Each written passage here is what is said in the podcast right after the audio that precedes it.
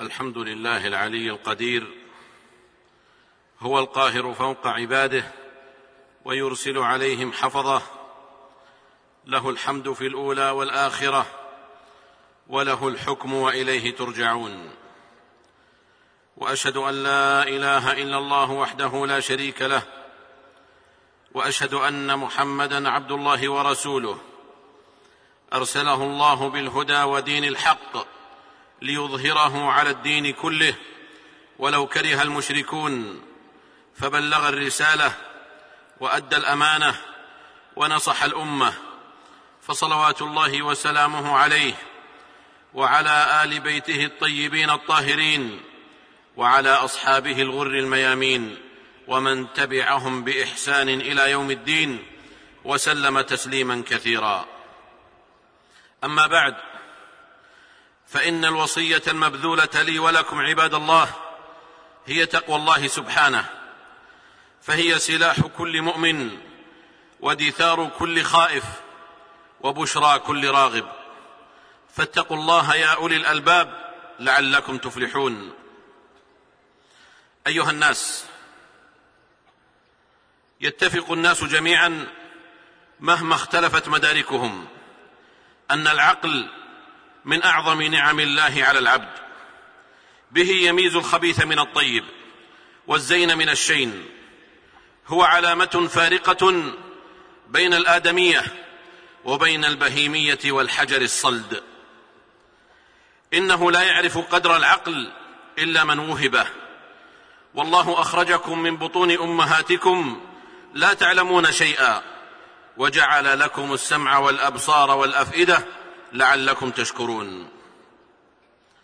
وانه لا يعلم مقدار العقل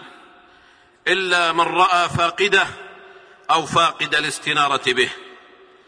ومن وهبه الله عقلا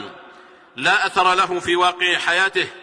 فهو كمثل الحمار يحمل اسفارا او كالعيس في البيداء يقتلها الظما والماء فوق ظهورها محمول لقد تسللت الازدواجيه والتضاد لدى كثير من العقول وما ذاك الا لاضطراب وسائل التلقي التي يتعارك فيها الحق والباطل والزين والشين في زمن يتقدم الحق فيه تاره ويتسلل الباطل فيه تارات وانه متى تسلل الخلل وانه متى تسلل الخلل وانه متى تسلل الخلل الى العقل لواذا فتجاذبته الخفه والطيش والاضطراب في الراي والفكر والاخلاق فانه السفه ما منه بد والسفيه في مثل هذا هو ظاهر الجهل خفيف اللب استمهن عقله بالتقليد الاعمى والاعراض عن النظر به خلل في تفكيره وخلل في لسانه وخلل في قلمه وخلل في اخلاقه يفر منه العقلاء فرار الصحيح من الاجرب السفه عباد الله ليس جنونا ولا فقدانا للعقل وانما هو سوء استعمال له او تهميشه عن اداء دوره الذي خلق له فكل صاحب عقل سار مع مراد الله ومراد رسوله صلى الله عليه وسلم فهو العاقل السليم ومن ند عن مراد الله ومراد رسوله صلى الله عليه وسلم فهو السفيه فهو السفيه وان كان عقله يفوق عقول الدهاه ومن هنا وصف الله جل وعلا بالسفه كل من عانده او ند عن شرعته ومنهاجه كما قال تعالى واذا قيل لهم امنوا كما امن الناس قالوا أنؤمن كما آمن السفهاء ألا إنهم هم السفهاء ولكن لا يعلمون فوصفهم بالسفه مع كمال عقولهم ودهائهم لمخالفتهم صبغة الله ولهذا توعد الله كل سفيه لا يعمل عقله فيما يرضي الله سبحانه أو يعمله فيما لا يرضي الله بقوله تعالى ولقد ذرانا لجهنم كثيرا من الجن والانس لهم قلوب لا يفقهون بها ولهم اعين لا يبصرون بها ولهم اذان لا يسمعون بها اولئك كالانعام بل هم اضل اولئك هم الغافلون والسفه عباد الله افه تعتري الانسان في اموره الدينيه واموره الدنيويه اما الامور الدينيه فيكون ذلك بمحاده الله ورسوله صلى الله عليه وسلم والنكوص عن شرعه الله او مضادتها او الاستهزاء بالله وبرسوله صلى الله عليه وسلم او السخريه بشيء من امور الدين او التهوين من شان الشريعه الاسلاميه ووصفها بالتخلف او النقصان او عدم ملائمتها لواقع الحال كل ذلك سفه وخبال كما قال تعالى سيقول السفهاء من الناس ما ولاهم عن قبلتهم التي كانوا عليها فقد وصف الله هؤلاء المعترضين بالسفه لان العاقل لا يعترض على الله ولا على رسوله صلى الله عليه وسلم ومن ثم يكون عزيزا كريما بخلاف المعترض فانه يصاب بالذل والصغار كما قال تعالى إن الذين يحادون الله ورسوله أولئك في الأذلين ولم يكن وصف السفه ولم يكن وصف السفه عباد الله قاصرا على معاندة بعض سفهاء الإنس على معاندة بعض سفهاء الإنس تجاه دينهم وأمتهم ومجتمعهم كلا بل إن الله سبحانه ذكر ذلك عن أمة الجن أيضا وذلك بقولهم وانه كان يقول سفيهنا على الله شططا وانه كان يقول سفيهنا على الله شططا اي يقول بهتانا وزورا فانظروا يا رعاكم الله كيف اتفقت الجنه والانس على وصف من تخبط في امور الدين ولت فيها وعجن بغير هدى من الله انه سفيه انه سفيه ليس من العقلاء في ورد ولا صدر وقد قال الله تعالى ومن يرغب عن مله ابراهيم الا من سفه نفسه ولهذا عباد الله تكون مغبه السفه في امور الدين وخيمه فهي غير قاصره على السفيه وحده بل تعم السفيه والعاقل والمجتمع كله فقد قال النبي صلى الله عليه وسلم حينما سئل انهلك وفينا الصالحون قال نعم اذا كثر الخبث ولهذا قال الله جل وعلا واتقوا فتنه لا تصيبن الذين ظلموا منكم خاصه واعلموا ان الله شديد العقاب فمن سفه السفيه انه يجر الويل والهلاك لمجتمعه جراء سفهه جراء سفهه وحماقاته وما كان خوف موسى عليه السلام من السفه في امور الدين الا خشيه ان تعمهم العقوبه الا خشيه ان تعمهم العقوبه من الله فكان كلام موسى لربه قال ربي قال رب قال رب لو شئت اهلكتهم من قبل واياي اتهلكنا بما فعل السفهاء منا اتهلكنا بما فعل السفهاء منا ان هي الا فتنتك تضل بها من تشاء وتهدي من تشاء انت ولينا فاغفر لنا وارحمنا وأنت خير الغافرين وأما السفه في الأمور الدنيوية عباد الله فيكون في التصرف في المال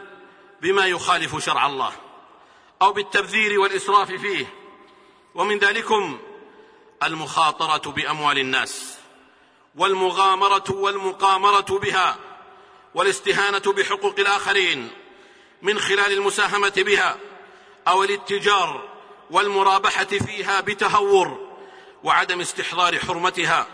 وحرمه اصحابها فهذا سفه ووضع للامور في غير موضعها ولهذا قال الله تعالى ولا تؤتوا السفهاء اموالكم التي جعل الله لكم قياما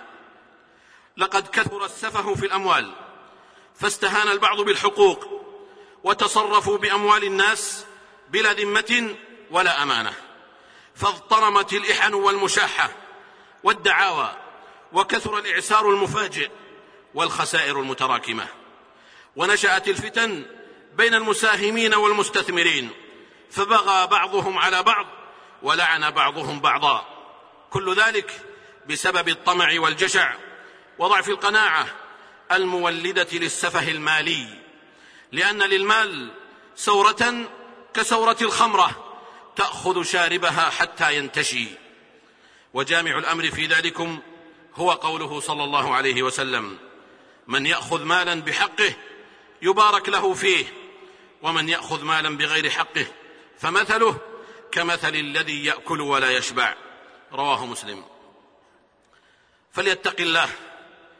فليتق الله أولئك الذين استأمنهم الناس على أموالهم وليرابحوا فيها بما أحل الله وألا يتهوروا ولا يفرطوا ولا يقعوا في الريبة والشبهة ولا يستغلوا ثقة الناس بهم وليذكروا قول النبي صلى الله عليه وسلم من أخذ أموال الناس يريد أداءها أدى الله عنه ومن أخذها يريد إتلافها أتلفه الله رواه البخاري ثم إن من يا رعاكم الله ثم إن من يا رعاكم الله قتل النفس التي حرم الله إلا بالحق وكلما ازداد المرء قتلا ازداد سفها وإن تعجبوا عباد الله فعجب سفه من يقتلون شعوبهم فعجب سفه من يقتلون شعوبهم وبني جلدتهم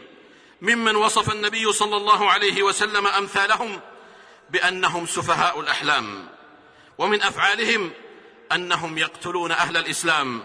ويدعون اهل الاوثان انهم يقتلون اهل الاسلام ويدعون اهل الاوثان كما يجري لبعض اخواننا ممن قتلوا وعذبوا سفها بغير علم وكما هي الحال المؤرقه مع اخواننا في سوريا والذين يواجهون اشد انواع الجور والقتل, والوحش والقتل والوحشية التي لا يرضاها الله ولا رسوله صلى الله عليه وسلم ولا يقرها دين ولا ملة ولا عرف قتل وغدر وعناد وكلما قيل لهم اتقوا الله ولينوا بأيدي إخوانكم جعلوا أصابعهم في آذانهم وتأبطوا أسلحتهم وأصروا واستكبروا استكبارا وأمثال هؤلاء يصدق فيهم قول ابن عباس رضي الله عنهما وامثال هؤلاء يصدق فيهم قول ابن عباس رضي الله تعالى عنهما اذا سرك ان تعلم جهل العرب اذا سرك ان تعلم جهل العرب فاقرا قول الله تعالى قد خسر الذين قتلوا اولادهم سفها بغير علم وحرموا ما رزقهم الله افتراء على الله قد ضلوا وما كانوا مهتدين رواه البخاري وبهذه المناسبة فإن الشكر موصول لكل من كانت له يد طولى في الإنكار على أولئك من حكومات وقادة وعلماء ومفكرين وشعوب وأخص منهم الدول التي سحبت سفراءها ووقفت ضد الظلم والعدوان ومنهم هذه البلاد بقيادتها فإلى مزيد من الجهود وممارسة تضييق الخناق ضد هذا التصعيد السفيه في نزيف الدماء وجمع الكلمه في اتخاذ خطوات متقدمه تكون كفيله في حقن الدماء ورفع القتل والظلم بارك الله في الجهود وسدد الخطى والله غالب على امره ولكن اكثر الناس لا يعلمون يا ايها الذين امنوا اتقوا الله وقولوا قولا سديدا يصلح لكم اعمالكم ويغفر لكم ذنوبكم ومن يطع الله ورسوله فقد فاز فوزا عظيما قد قلت ما قلت ان صوابا فمن الله وان خطا فمن نفسي والشيطان واستغفر الله انه كان غفارا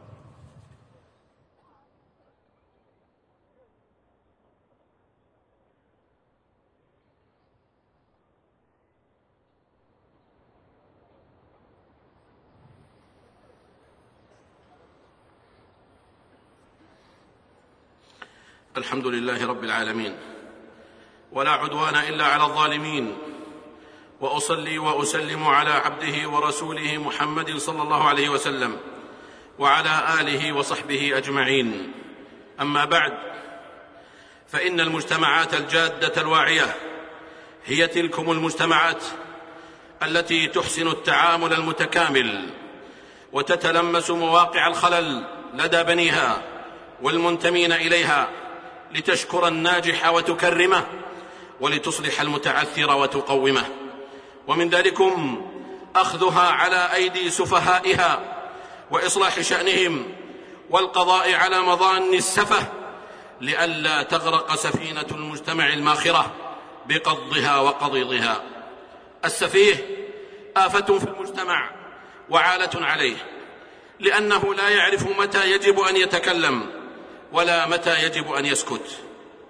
السفيه يتطفل على كل شيء ويتكلم ويهرف في كل شيء السفيه هو هو الرويبضة الذي يتكلم في أمر العامة وينصب نفسه ندا لذوي العلم والاختصاص السفيه يسبق طيشه عقله وغضبه حلمه وغفلته يقظته لا تزيده المجارات إلا هذرا ولا المداراه الا بطرا ولا امان العقوبه الا هرفا وتماديا واما السفيه في الاخلاق فدواؤه السكوت فدواؤه السكوت ومتاركته بلا جواب اشد عليه من الجواب في الغالب سفيه الخلق اذا رددت عليه فرجت عنه واذا خليته فانه يموت كمدا قال عنه الشافعي رحمه الله يخاطبني السفيه بكل قبح واكره ان اكون له مجيبا يزيد سفاهه وازيد حلما كعود زاده الاحراق طيبا فالسفيه عباد الله كالضرع انت ان حلبته در وان تركته انقر وقد كان عمير ابن حبيب ممن ادرك النبي صلى الله عليه وسلم فكان يقول لبنيه بني اياكم والسفهاء فان مجالستهم داء من يحلم عن السفيه يسر ومن يجيبه يندم ومن لا يرضى بالقليل مما ياتي به السفيه يرضى بالكثير ولا خير في عقل ولا خير في عقل اذا العلم غائب ولا خير في علم يكون بلا عقل فلا بد من علم وعقل كلاهما يصدان عنا ذا السفاهه والجهل هذا وصلوا رحمكم الله على خير البرية وأزكى البشرية محمد بن عبد الله صاحب الحوض والشفاعة فقد أمركم الله بأمر بدأ فيه بنفسه وثنى بملائكته المسبحة بقدسه وأيه بكم أيها المؤمنون فقال جل وعلا يا أيها الذين آمنوا صلوا عليه وسلموا تسليما وقال صلوات الله وسلامه عليه من صلى علي صلاة صلى الله عليه بها عشرا اللهم صل وسلم على عبدك ورسولك محمد وعلى اله وصحابته والتابعين ومن تبعهم باحسان الى يوم الدين وعنا معهم بعفوك وجودك وكرمك واحسانك يا ارحم الراحمين اللهم اعز الاسلام والمسلمين اللهم اعز الاسلام والمسلمين واخذل الشرك والمشركين اللهم انصر دينك وكتابك وسنه نبيك وعبادك المؤمنين اللهم فرج هم المهمومين من المسلمين ونفس كرب المكروبين واقض الدين عن المدينين واشف مرضانا ومرضى المسلمين برحمتك يا ارحم الراحمين اللهم امنا في اوطاننا واصلح ائمتنا وولاه امورنا واجعل ولايتنا في من خافك واتقاك واتبع رضاك يا رب العالمين اللهم وفق ولي امرنا لما تحبه وترضاه من الأقوال والأعمال يا حي يا قيوم اللهم أصلح له بطانته يا ذا الجلال والإكرام اللهم أصلح أحوال المسلمين في كل مكان اللهم أصلح أحوال المسلمين في كل مكان اللهم أصلح أحوال المسلمين في كل مكان اللهم كل إخواننا المستضعفين في سوريا اللهم كل إخواننا المستضعفين في سوريا اللهم كلهم ولا تكن عليهم اللهم أعنهم ولا تعن عليهم اللهم اشف مرضاهم وفك اسراهم وارحم موتاهم يا ذا الجلال والاكرام اللهم اجعل شان من ظلمهم في سفال وامرهم في وبال يا حي يا قيوم يا رب العالمين يا ذا الجلال والاكرام اللهم انت الله لا اله الا انت انت الغني ونحن الفقراء انزل علينا الغيث ولا تجعلنا من القانطين اللهم انزل علينا الغيث ولا تجعلنا من القانطين اللهم انزل علينا الغيث ولا تجعلنا من القانطين ربنا آتنا في الدنيا حسنة وفي الآخرة حسنة وقنا عذاب النار سبحان ربنا رب العزة عما يصفون وسلام على المرسلين وآخر دعوانا أن الحمد لله رب العالمين